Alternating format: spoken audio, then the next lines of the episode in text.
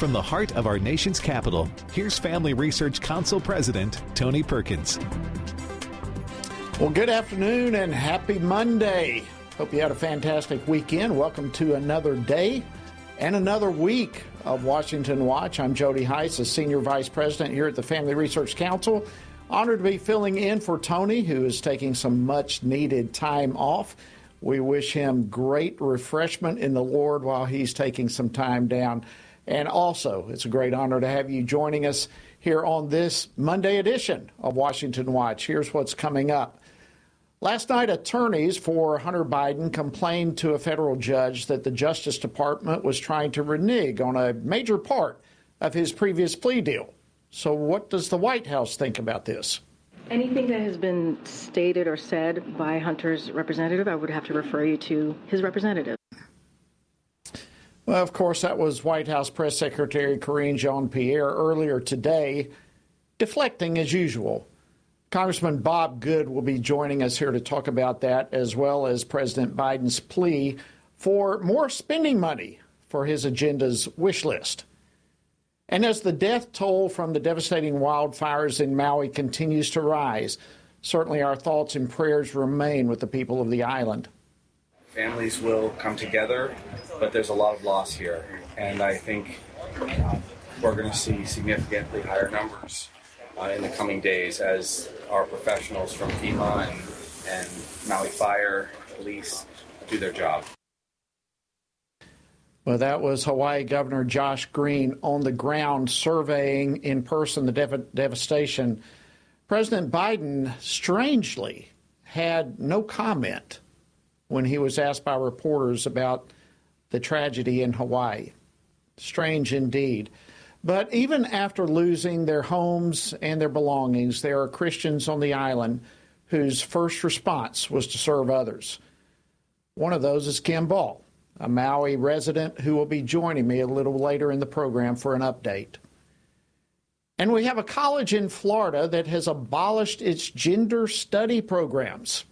That's the one you're familiar with. That's the one that teaches that men can become pregnant and somehow women can become men. The question is, is could this potentially become a model for universities maybe in some red states? I'll be talking about that with FRC's Meg Kilgannon a little bit later on. And we've seen the Biden administration demonstrate how little regard it has for the rule of law when it's inconvenient. And keeping that pattern, we're now spending six billion with a B, six billion dollars with private contractors to chase asset forfeiture from American citizens. And that includes people who are not charged with any crime. Dan Alban from the Institute for Justice says that that equals 6 billion reasons for asset forfeiture reform that is desperately needed. We'll be talking about that a little bit later on in the program. So, as always, we've got a lot to unpack, and we're glad to have you on board with us. Let me remind you, as always, that our website is tonyperkins.com. Just in case you miss any portion of this evening's program, or if you'd like to check out any others in the archive, tonyperkins.com. And by the way, a lot of great resources there for you as well. All right, let's jump into this evening's program. Last night, President Biden sent Congress his latest request for even more spending money. The White House is seeking an additional $40 billion from Congress when they return in September. So, what's the money for? Well, it includes, among other things, another $24 billion for Ukraine against just 4 billion for the crisis on our southern border and the fentanyl epidemic. And so you've got a lot of conservatives in Congress who are continue uh, having great skepticism regarding the lack of accounting of money that's going to Ukraine. Well, what can we expect from September's appropriations battle? And trust me, it is going to be a battle. Joining me now to discuss this and more is Congressman Bob Good. He serves on the Budget Committee and the House Education and Labor Committee. He represents the 5th Congressional District of this great state of Virginia. Congressman Good, always great to see you. Welcome back, my friend. Good afternoon, uh, Congressman Hice. Great to be with you, my friend. Well, thank you so much. All right, let's jump into this. The president wants another 40 billion. Just uh, jump change, 40 billion. Break down what it's going to be for and your thoughts about it. Well, he wants to send another 24 billion, as you noted, to Ukraine. It's interesting. The last, uh, the one spending bill that we've gotten out of the House, the uh, NDAA, the defense bill, I should say, and uh, we tried to have an amendment to that that we would have at least a, require the president to have a strategy with respect to Ukraine money that it would have to have a plan and you have to disclose that plan and strategy. And sadly, we couldn't get that to pass out of the House. You know, let's just give the president more money, but he doesn't have to have a strategy or a plan on how he's going to use that or how Ukraine's going to use that for that matter. We're just going to give them more money and with no accountability. And now, as you as you noted, he wants to 24 billion more on top of the well over 100 billion that's already been sent. We're borrowing, Jody, as you know, all of that money from China setting aside our, your views on policies that relates to Ukraine, setting aside if you think that's in our national security interest, if you think that's America's battle, if you think that we've got a strategy, if you think we have an end game, if you think it's essential for us to be involved, let's just set that aside for a moment.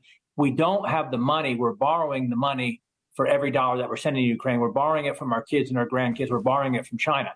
But as you noted, only 4 billion is for our own border. And that's not even to secure the border. That is only to facilitate more illegals to invade our country uh, as fast as they can, as quickly as they can. And of course, they're going to try to stick in their disaster relief uh, for what's happening in Hawaii. And while our hearts go out to those in Hawaii, our prayers are with you know the hundred that we know of, lives that have been lost, more to come, it seems almost for sure. But we ought to take that money and repurpose it so from someplace else in the our bloated budget, our reckless spending budget, and that's how we ought to take care of that disaster need with taking away some of the funding in our government that we shouldn't be doing. Well, I know you were one of uh, a, a, number who really stood in the way with the, the debt ceiling battle. How, you know, is this part of that? I mean, the, the, the disturbing part of that whole debt ceiling was that it had no ceiling. I mean, it was just a uh, this infinity as much as they want to spend. Uh, is this part of that? How, how does this square up with the existing so called debt ceiling? Well, you, unfortunately, I have to go back to January again, back to the speaker battle. What the speaker battle was about is 20 Republicans saying, we're not going to do what we've always done. We're not going to betray the American people's trust who gave us the majority. We actually are determined to do what we ran on, and that's to stop the reckless spending, to bring some measure of fiscal responsibility. And we passed a good bill out of the House, a Limit Save Grow bill. Uh, that did cut spending, that did have some significant reforms in place. I don't have the time that we have this in this visit right now to go through all the details on it, but it was a good bill with significant reforms, significant cuts that took a step towards fiscal responsibility. All of that was discarded in the debt ceiling deal. And to your point, Jody, the debt ceiling deal that was arranged between Schumer, Biden, and McCarthy is an unlimited debt ceiling through January 25. As much as Congress can come together and spend, and we're spending deficit spending about $150 billion a month right now, and that's without any extra so called emergency special spending. That's just the regular spending. The interest increase is causing spending to go up more. We got to pay more to service our debt now because of Biden's policies of raising interest rates to exacerbate, not to combat, but to exacerbate the inflation that he's causing. Our fiscal situation is one of the many existential crises that's been created by this administration, and Republicans need to stand strong and united, do something we haven't done, and fighting that in the appropriations process next month when we get back to D.C. Absolutely. You know, and I think most people are uh, understanding of the unprovoked invasion in Ukraine and, and don't mind helping to some extent. But what we're talking about here is over $100 billion with no accountability to the money. Is is the big problem the lack of accountability, or is somehow this money being used to advance more woke agenda from this administration, like abortion or whatever else? Well, I think there's a number of issues. Number one, to start where you ended there, You've got an administration that thinks climate's the greatest threat to the country. At least that's what they've told the military. They think the military is a social experiment to see how many transgender individuals they can have, how many abortions they can fund, again, how much they can climatize the military by moving to electric vehicles and things like that. So we've got an administration that doesn't understand the purpose of the military and has, you know, t- t- tomorrow will be the two year anniversary of the disastrous tragic exit from Afghanistan, where we left our partners behind, we had 13 service members lose their lives, and we embarrassed the world, the United States on the world stage. So you don't have that confidence in what the, this administration, this Department of Defense, this military knows what they're doing. We're depleting our own resources and affecting our own readiness what we're sending over to Ukraine. We're told we can't win a war with China right now, and we're sending again all these resources and weaponry and, and, and systems over to Ukraine to help them then beyond that, what what is how is this in America's national security interest? You can be against Russia and against Putin, against what they've done. You can condemn it and stand against it, but not think that it's in our direct national security interest to wage this battle. They're not part of NATO. Europe is not invested in the fight. Why is the United States being the ones who are primarily funding it? And then what's the end game? What's the exit strategy? What does victory look like? How do we resolve this long term? Ukraine, as you know, is a corrupt country. It's not a democracy. Uh, again, it's not a member of NATO. So th- this, uh, I would suggest, is just not the United States fight. Uh, and we've done more than anyone else has done already, and we've borrowed the money to do just that. Well said. Well, listen, if I can, we've just got a couple of minutes left. And if I can switch topics for you, the investigation into the Biden family obviously continues. Uh, but uh, frankly, with continued exposure to some of President Biden's previous lies, uh, Democrats like uh, Maryland Congressman Jamie Raskin, all they want to do is talk about Donald Trump. Uh, I'd like to play this clip and get your reaction. Uh, hit clip three, please. We saw uh, uh, Joe Biden at one point say uh, that, that, Hunter Biden had no dealings, got no money from China. We now see from Hunter's own uh, words that that's not true. Did, did, did, are, are, does any of this raise concerns for you? You know, the money from Ukraine, the money from China, the money from Russia. does any of this well, you know, look, whether or not it's criminal, whether or not it warrants special counsel status, are you concerned by, about this stuff? I, here's what I'm concerned about. Um, during the Trump administration, we saw the development of a completely new public philosophy. Wow. Trump, Trump, Trump. Uh, your Trump, Trump, Goodness said it better, Jody. You know, the narrative is changing. Of course, first, the president didn't know anything about his son's business dealings. He was the only son excuse me, father in the country that didn't talk to his son about his job or about his work, about what he did. We know that's been demonstrably proven false. He's met with Hunter's business partners. He's traveled with Hunter's business partners. They've had audiences with him by phone and in person many times. We know the Biden family has gotten tens of millions of dollars. And so now the narrative has changed, not from that he didn't know or he never spoke about it to now, well, he wasn't officially in business with his son. And what was that business? What did the family do in exchange for those tens of millions of dollars? Why would someone give a, foreign entity give Hunter Biden, a, a, known crackhead, you know, tens of millions of dollars with no experience in the industry for which uh, that that company or that foreign corporation is, is, is doing business in? We know that the influence peddling, the corruption, the Biden a crime family is on full display, even bribery, as has been alleged by credible witnesses. Jamie Comer is doing a great job trying to uncover this. I'm glad to see you're starting, just starting, just starting to get some questions from the, from the major media outlets who are have been loath to cover this. They're trying to make it about Hunter, but of course that's not what it's about. It's about Joe Biden. Congressman Bob Good, I always say it's great to have Bob Good on the program with us. Thank you so much for joining us on Washington Watch. It's an honor to have you. Thank you, Jim. Great to be with you once again.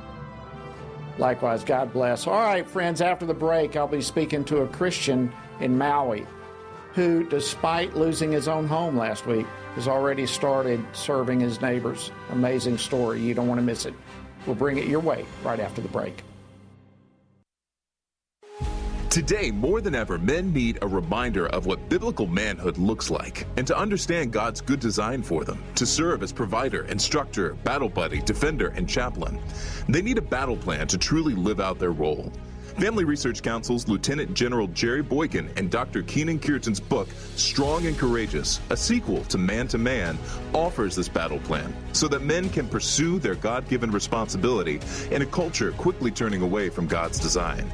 The authors unpack the Old Testament book of Joshua as the focus of their study, asking readers to look to his leadership to help consider and apply the key principles of biblical manhood. It's time for men to accept their role in the family and community and truly embrace their God given purpose. To order your copy of Strong and Courageous, A Call to Biblical Manhood, go to frc.org slash strong and courageous. Again, that's frc.org slash strong and courageous. Christians must be sure to faithfully think about the issues that have taken our culture and many of our churches by storm from a biblical perspective. Family Research Council's David Closson, along with co authors Denny Burk and Colin Smothers, released a new book, Male and Female He Created Them, a study on gender, sexuality, and marriage to help Christians better grasp the Bible's teaching about these issues. This study presents a biblical view of homosexuality, transgenderism, and marriage. With this new resource, readers will be given guidance on specific questions related to preferred pronouns, identity, intersex conditions, and other matters that our churches must be discipling their members to respond to with love and biblical conviction. As part of the study, readers have access to supplemental videos by Dr. Albert Mohler, Dr. Heath Lambert, Reverend H.B. Charles, Dr. Christopher Yuan, Dr. Rosaria Butterfield, and others that expand and elaborate the themes of each chapter. To purchase a copy, go to hecreatedthem.org. Today, we find that global persecutions of Christians is growing more menacing every year. Family Research Council's Lela Gilbert, Ariel Del Turco, and Lieutenant General Jerry Boykin's book, Heroic Faith, shares personal stories from those who have endured religious persecution and gives a close look at the dire situations Christians often face due to dangerous and sometimes deadly opposition to their faith.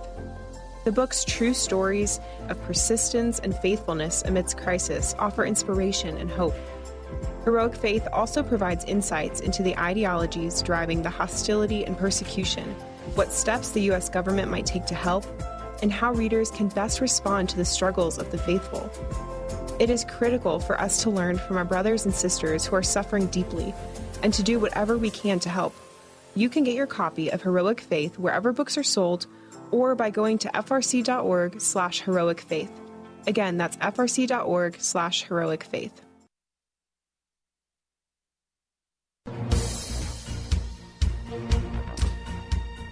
Good afternoon. Welcome back to Washington Watch. I'm your host, Jody Hice, and an honor to have you joining us.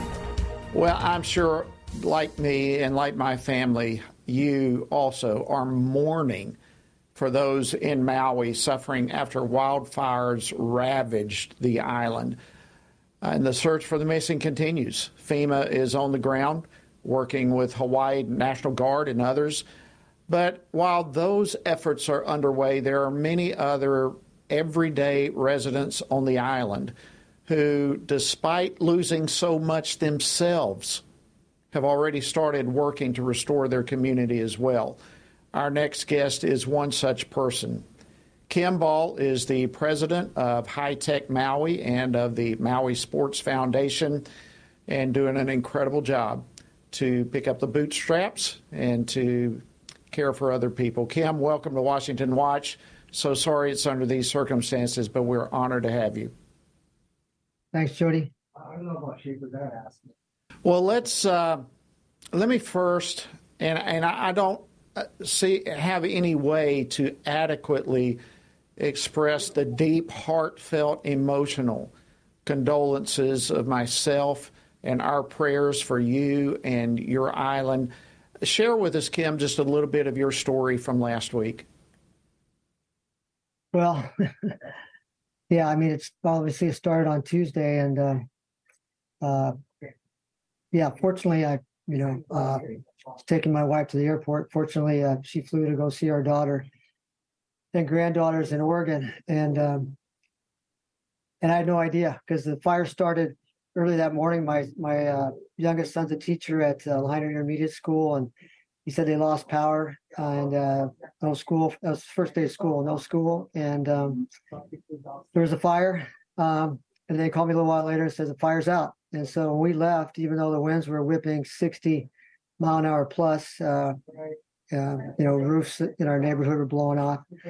Uh, I took my wife to the airport, and then uh, I got a call from my son later that the smoke was really bad, and uh, finally he uh, ended up leaving, and uh, just in the nick of time. And then he um, was able to go and save our dogs. And then, of course, we didn't know what would happen because all the cell, you know, uh, towers were down. So uh, next, I stayed at my brother's house that night, and the next morning, um, I got in line to go back to to Maui, to, I mean to Lahaina, and my other son had taken the back way in and he hiked five miles to where our houses were, and uh, he goes, "Dad, there's there's nothing," you know. So, so then wow. I think I was in shock and just uh, turned around. And uh, next couple of days, I was kind of shocked. But what I got to say is that uh, my coworkers at Hi-Tech Surf Sports, um, they took the bull by the horns and they went on social media right away. I mean, uh, and uh, they started collecting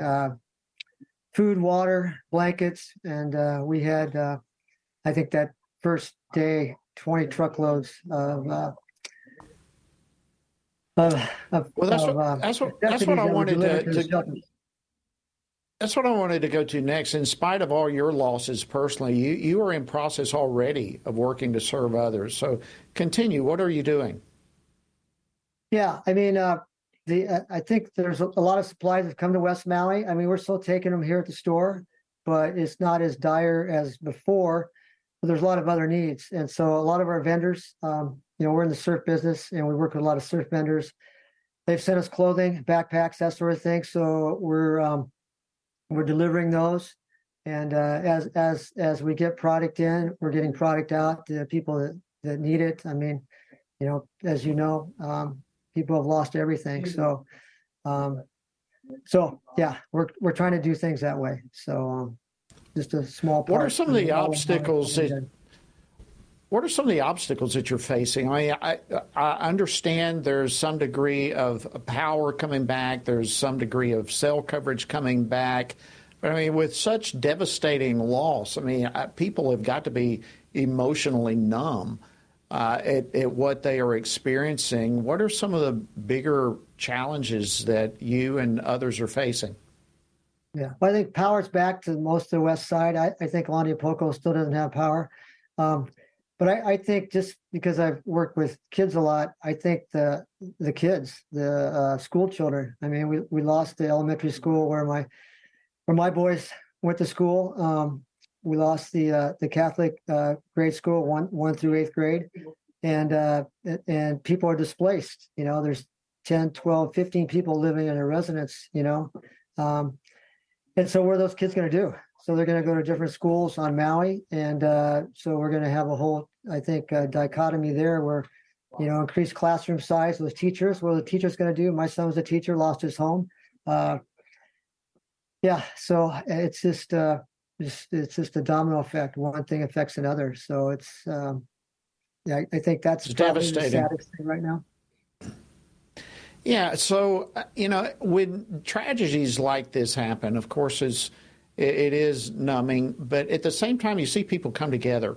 People such as yourself, the Christian community, rising up, beginning to serve others, and acts of kindness and encouragement and heroism in that regard spur more of it. What kind of encouragements have you received, and what are you seeing? Uh, just the whole community.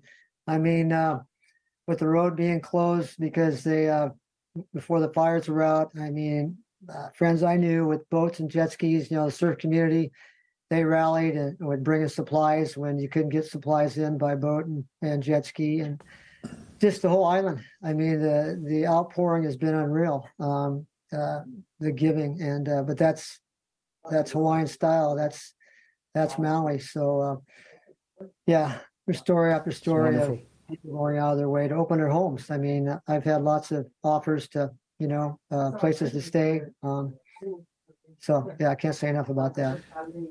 Kim, in about 30 seconds or so that we have left, how can we be helping and praying for you and others on the island?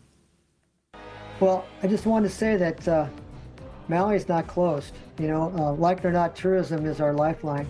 And uh, I just want to encourage people that uh, you know, Wailea, Kihei, um, North Shore, East Maui, Central Maui, upcountry are still open, and uh, you know, that's that's what our economy is based on now, and uh, and we need those people to, to keep coming. Lahaina's done, but for now, but uh, we we need we need those visitors.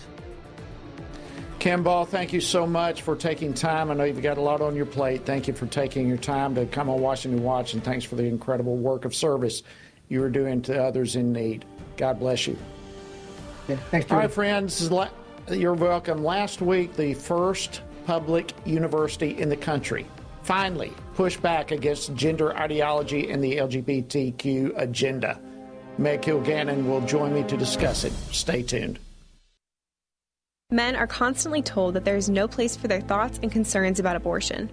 However, this attitude ignores the fact that both women and men are deeply and personally affected by abortion. Furthermore, one does not have to be a woman to know that abortion ends the life of an innocent, unborn child.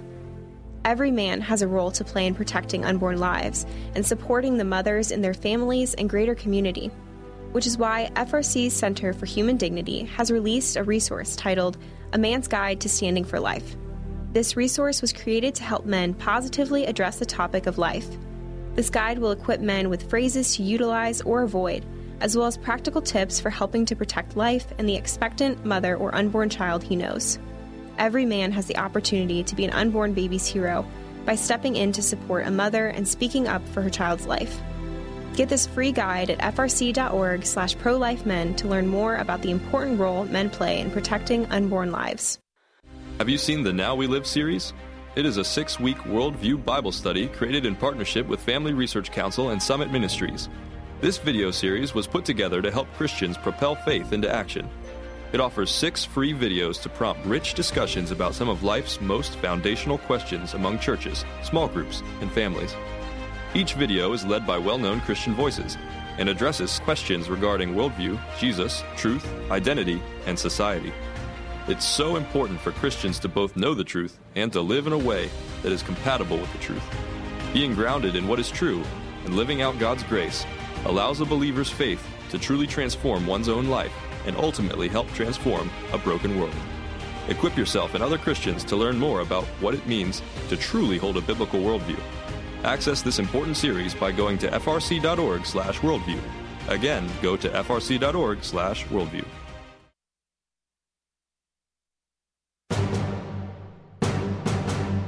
Well, welcome back to Washington Watch. I'm Jody Hice, your host. Glad to have you joining us this evening. Well, last Thursday, the New College of Florida voted to scrap its gender studies program, making it the first public university in America to do so. They're pushing back against the left's agenda regarding gender ideology and queer theory and so forth. By, by the way, back in March, the same university also abolished its DEI programs. And of course, when they did that, they, they experienced a lot of heated protests from the left. And as you can well guess, the left's reaction to this uh, most recent move has also been quite fierce. Well, joining me, me now to discuss this and more is Meg Kilgannon, FRC's Senior Fellow for Education Studies and she served in the U.S. Department of Education during the Trump administration. Meg, as always, great to see you. Thanks for joining us. Thanks for having me, Jody. Well, listen, this uh, this is exciting news. This is the first public university in America to make such a news. Let, just begin. Put put all this in context for us. How big of a deal is this? Um, I, I, hope it's a very big deal, and it was really fun to do the research for this for this um, interview because I wasn't. I knew that the new uh, college in Florida had been given six new people on their board of trustees who were much more conservative than the previous members, and so uh, you know, as a conservative, I'm used to being disappointed by people that we put in positions of power to get things done because so rarely does it actually happen.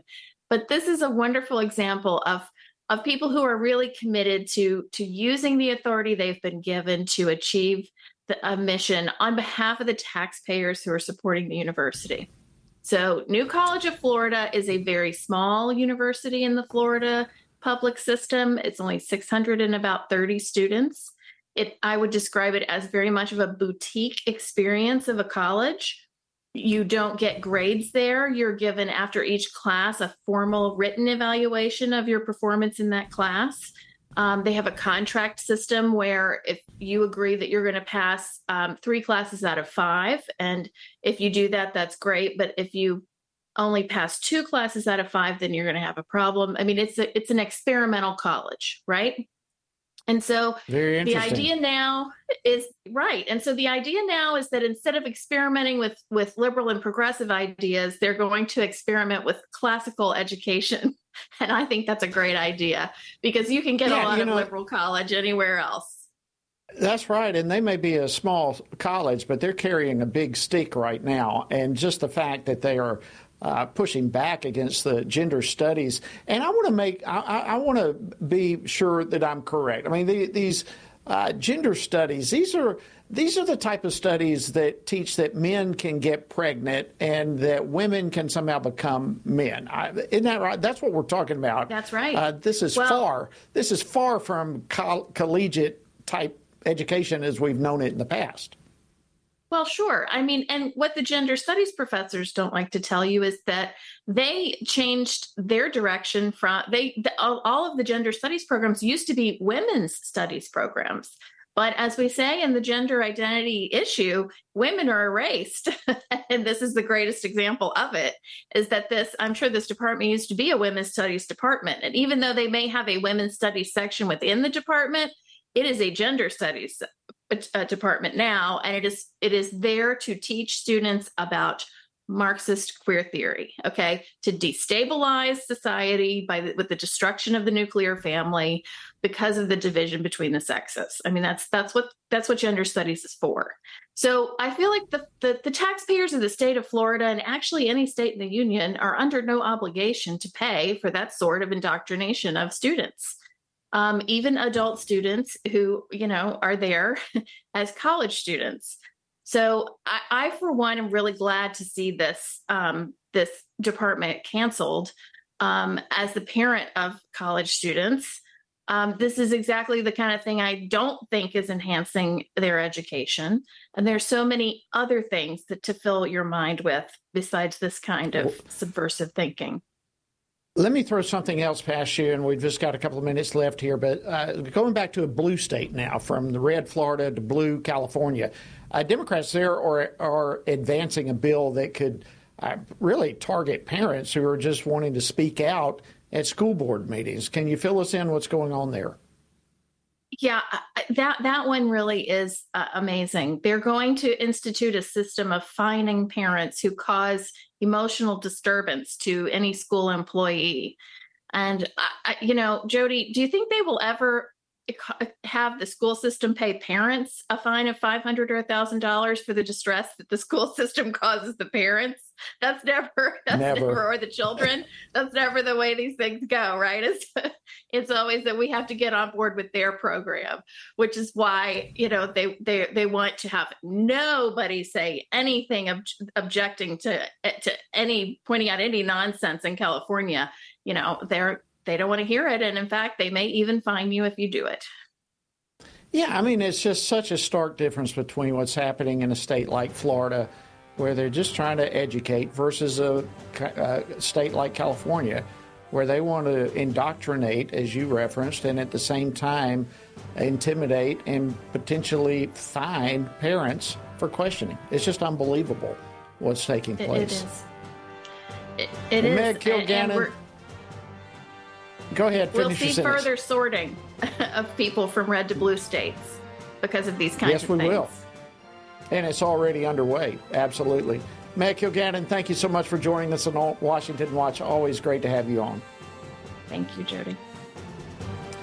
All right, friends. Dan Alban, senior attorney at the Institute for Justice and the co director of its national initiative to end forfeiture, will be joining me next. This is something you don't want to miss $6 billion being spent to take your money. We'll be back right after this.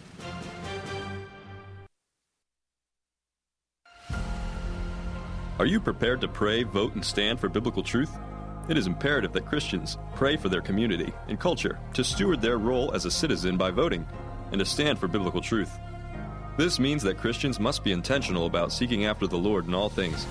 You can join Family Research Council and FRC Action President Tony Perkins in this mission as he hosts the Pray, Vote, Stand broadcast to inspire brothers and sisters in Christ to turn their attention to the Lord first and in every compartment of their lives.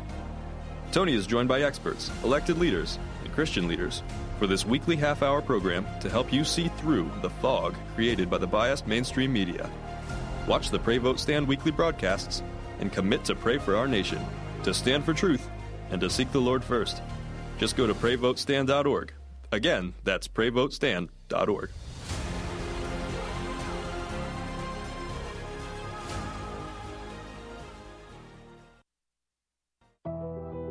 Tech censorship is on the rise. Big tech companies are attempting to cancel conservatives and Christians, which is why here at Family Research Council, we've decided to be proactive so that big tech cannot silence us completely. FRC has a text subscription platform to be sure we can continue to keep you in the loop. That way, you can still find updates on faith, family, and freedom.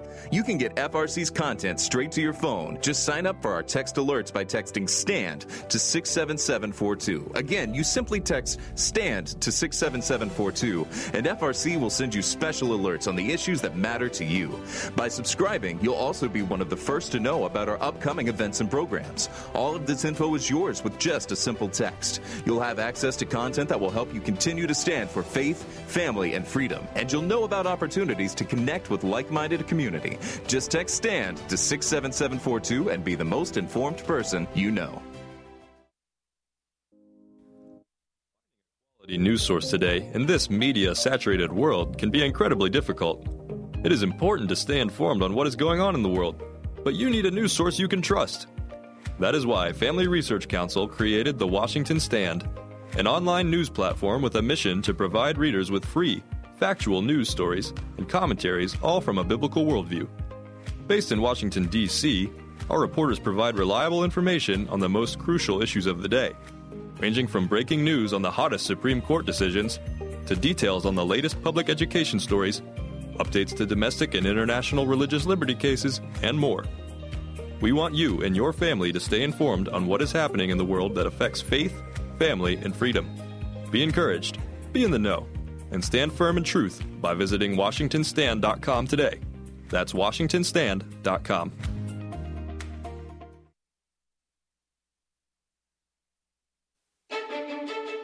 FRC celebrating 40 years with Congressman Randy Weber. Well, for the FRC staff, kudos, hats off, all those kinds. I, I can't say enough good things. Y'all are helping hold up us during the battle. I know it's got to be daunting. I know sometimes it gets wearying. Sometimes you think, mm, I'm not sure. Stay the course. God bless you. We're praying for y'all. We love what y'all are doing. Please, please know you are loved and appreciated. If it weren't for y'all in FRC, we couldn't do what we do. So thank you for that.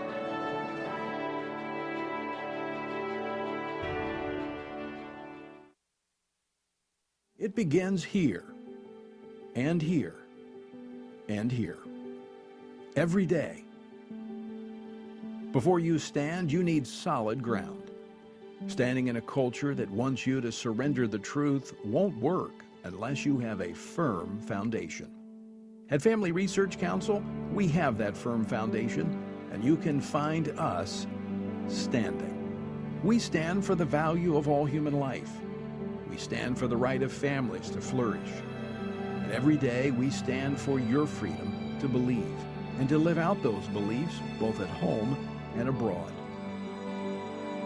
We work with government officials, educating them on the issues from a biblical worldview. And when necessary, we hold them accountable. We equip Christians across America to be informed and to take action in their communities. With our daily radio program, television appearances, and vast online presence, we reach people where they are. We envision an America where all human life is valued, families flourish, and religious liberty thrives. That won't be realized if we're not standing. Stand for faith. Stand for family. Stand for freedom. Stand with us at FRC.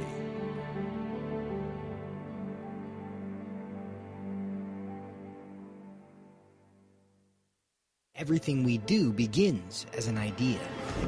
Before there can be acts of courage, there must be the belief that some things are worth sacrificing for.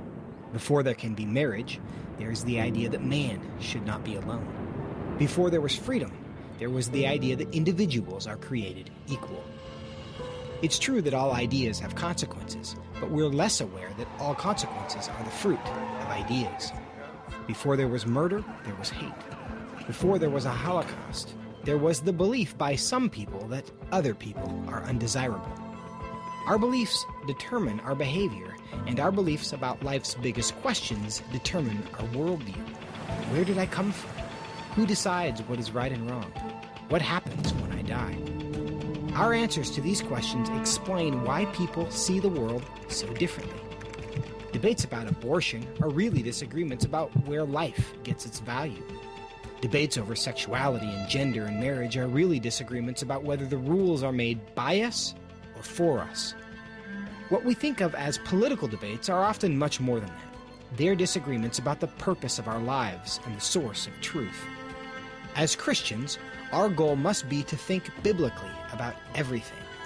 Our goal is to help you see beyond red and blue, left and right, to see the battle of ideas at the root of it all.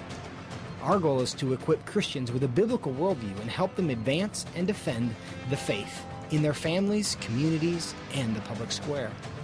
Cultural renewal doesn't begin with campaigns and elections. It begins with individuals turning from lies to truth. But that won't happen if people can't recognize a lie and don't believe truth exists. We want to help you see the spiritual war behind the political war, the truth claims behind the press release, and the forest from the trees.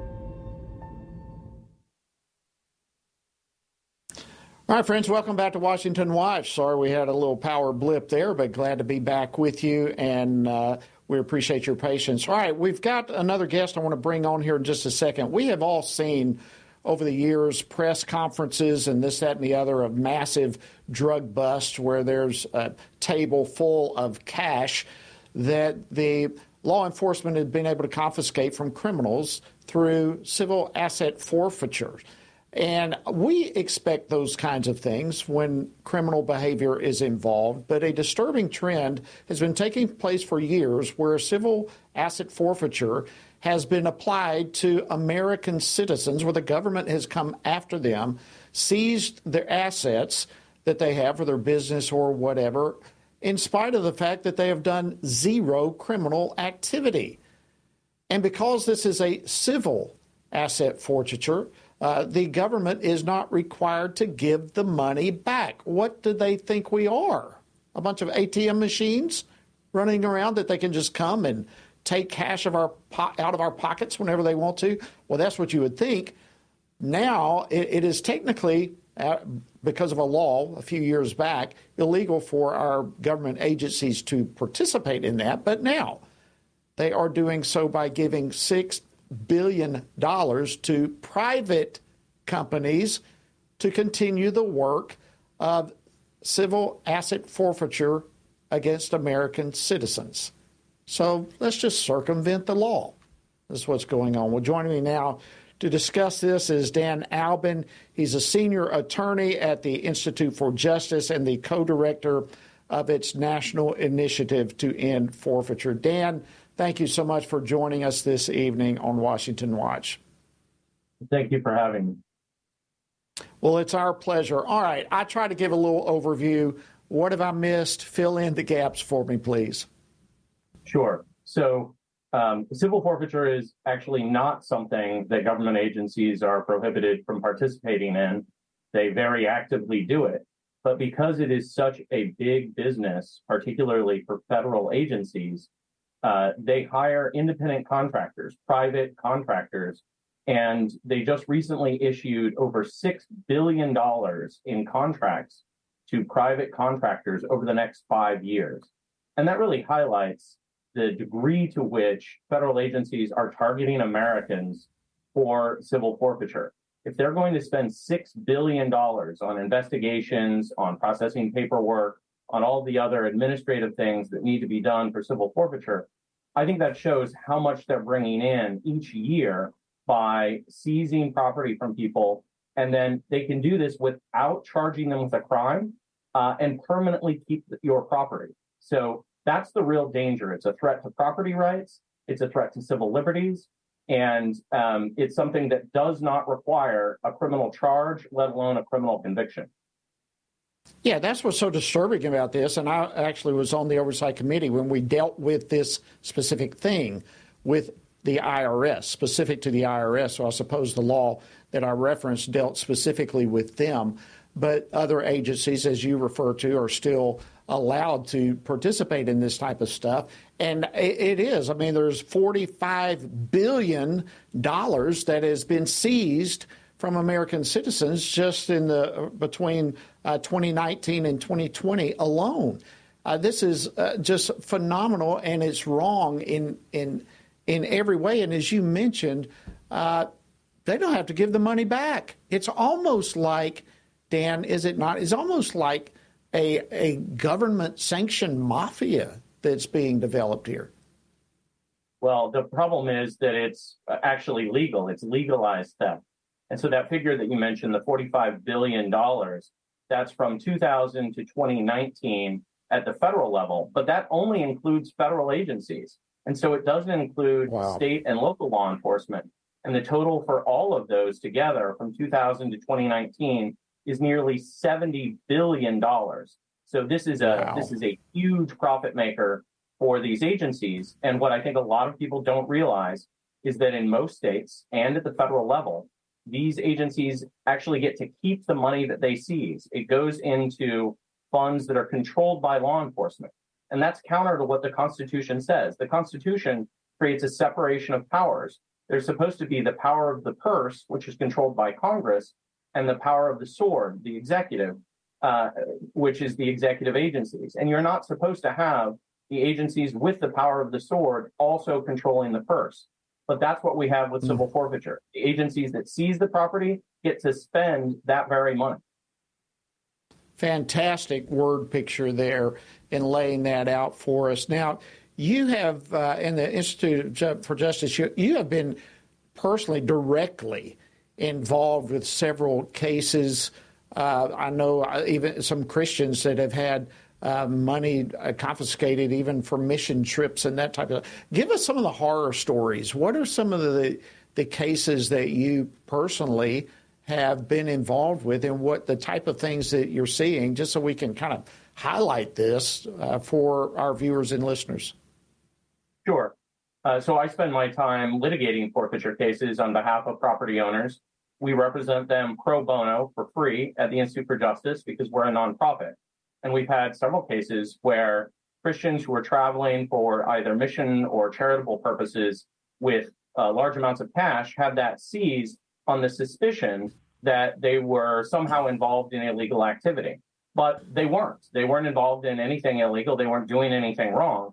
Uh, nonetheless, they got caught up in this forfeiture system. We had uh, one client who was a, a lady originally from Nigeria. She came to the US over 40 years ago uh, was living here as a nurse, working here, and wanted to, as her mission, open up a medical clinic in her home village in Nigeria for women and children who did not have access to medical care.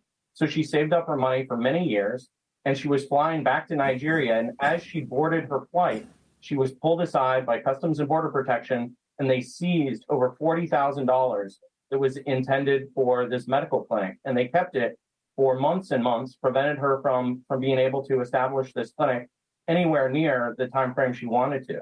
In another case, we represented a Christian rock band that was on a tour of the United States raising money for orphans in Thailand and for a Christian college that was being established in Burma. And they were making this tour of a number of churches across the United States, and they were raising money mostly in cash and their band manager was stopped in Muskogee, Oklahoma because he had a broken taillight. And they seized all of the money that the band had raised in over three months of touring, over $53,000, simply because he had a broken taillight and he was in a car with $53,000 in cash. And they thought, well, he must be somehow involved in, uh, in drug dealing. But he wasn't. He didn't smoke. He didn't drink. He was a volunteer for his church who was helping to manage this, manage this band on their U.S. charity tour. Now, eventually, because of our representation, we were able to get the money returned for both the band and for Antonia, the lady who was going to Nigeria to start the medical clinic. But most people aren't so fortunate. And if missionaries, uh, orphans, and refugees can be victimized by civil forfeiture, anyone can be victimized by civil forfeiture. That's why it's such a danger. Absolutely. And you know, I think most people understand it when there's criminal activity. Right? And that's the intent of this. If a person has has has uh, gotten a lot of money by selling drugs or whatever, that's one thing. Uh, I, am curious, the figures that you referenced a while ago with $70 billion, does that include the criminal forfeiture as well as non criminals? Is it all kind of lumped together? How, how do those figures, do you know the discrepancy in the figures? Yeah, so those totals include criminal forfeiture, but we know from the federal reporting on the use of, of forfeiture that the vast majority of forfeiture is done at the civil level. With some agencies, it's 96% of all forfeitures are done through uh, civil courts. Uh, in others, it's about 80%. But either way, the vast majority of forfeitures are civil in nature. And that means there's a lower burden of proof. The person doesn't have a right to an attorney, and they don't have any of the other rights that a criminal defendant has. There's no requirement that they be charged with a crime or convicted of a crime. And that's a huge problem because we're punishing someone for, for committing a crime without actually securing a conviction. And it's important that Congress uh, take action to address this. There's pending legislation called the FAIR Act, H.R. 1525, that would make a number of important reforms to federal forfeiture laws to protect Americans from these predatory practices. Is that the Walberg bill by chance? It, it is, yes. It is a bipartisan okay, okay. bill uh, sponsored by Representative Walberg. It was just passed 26 right. to 0 out of the House Judiciary Committee with the support of Representative Jim Jordan. And we believe it's headed to the fall, uh, to, to the uh, House floor this fall. Okay, good. Well, I, I knew he had that bill uh, g- going forward, so we will certainly be keeping a pulse on that. I think that's a it's an extremely important bill, and this is horrifying news to think that the government can come and uh, take these type of funds from people without any warrant, without any due process, without any crime having been committed. Uh, and now they are giving six billion dollars to private companies to help them do more of the same. It really is just in every way disturbing. Final right. word for it's, us. What can people do? What can people do if they find themselves in this situation? About 30 seconds. Well, I think the most important thing right now is to call your representative and support the FAIR Act, HR 1525. Um, there's very little that any individual can do when they get caught in these situations. And that's why we need to end it as a, at a systemic level.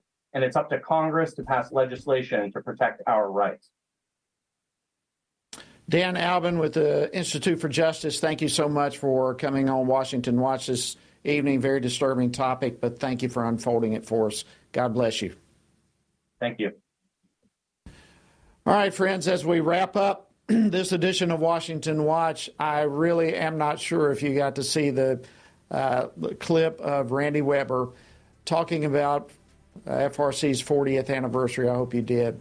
Uh, Randy's a dear friend. We used to be in a Bible study together. But I want to invite you to come join us in Washington, D.C. on September 15th for, through the 17th for our Pray Vote Stand Summit. You don't want to miss it. It's going to be one awesome experience. You can find out more information and register right now at prayvotestand.org. We look forward to seeing you there. We look forward to seeing you tomorrow on Washington Watch.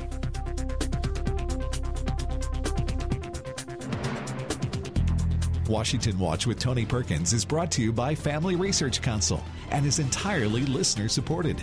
Portions of the show discussing candidates are brought to you by Family Research Council Action. For more information on anything you've heard today, or to find out how you can partner with us in our ongoing efforts to promote faith, family, and freedom, visit TonyPerkins.com.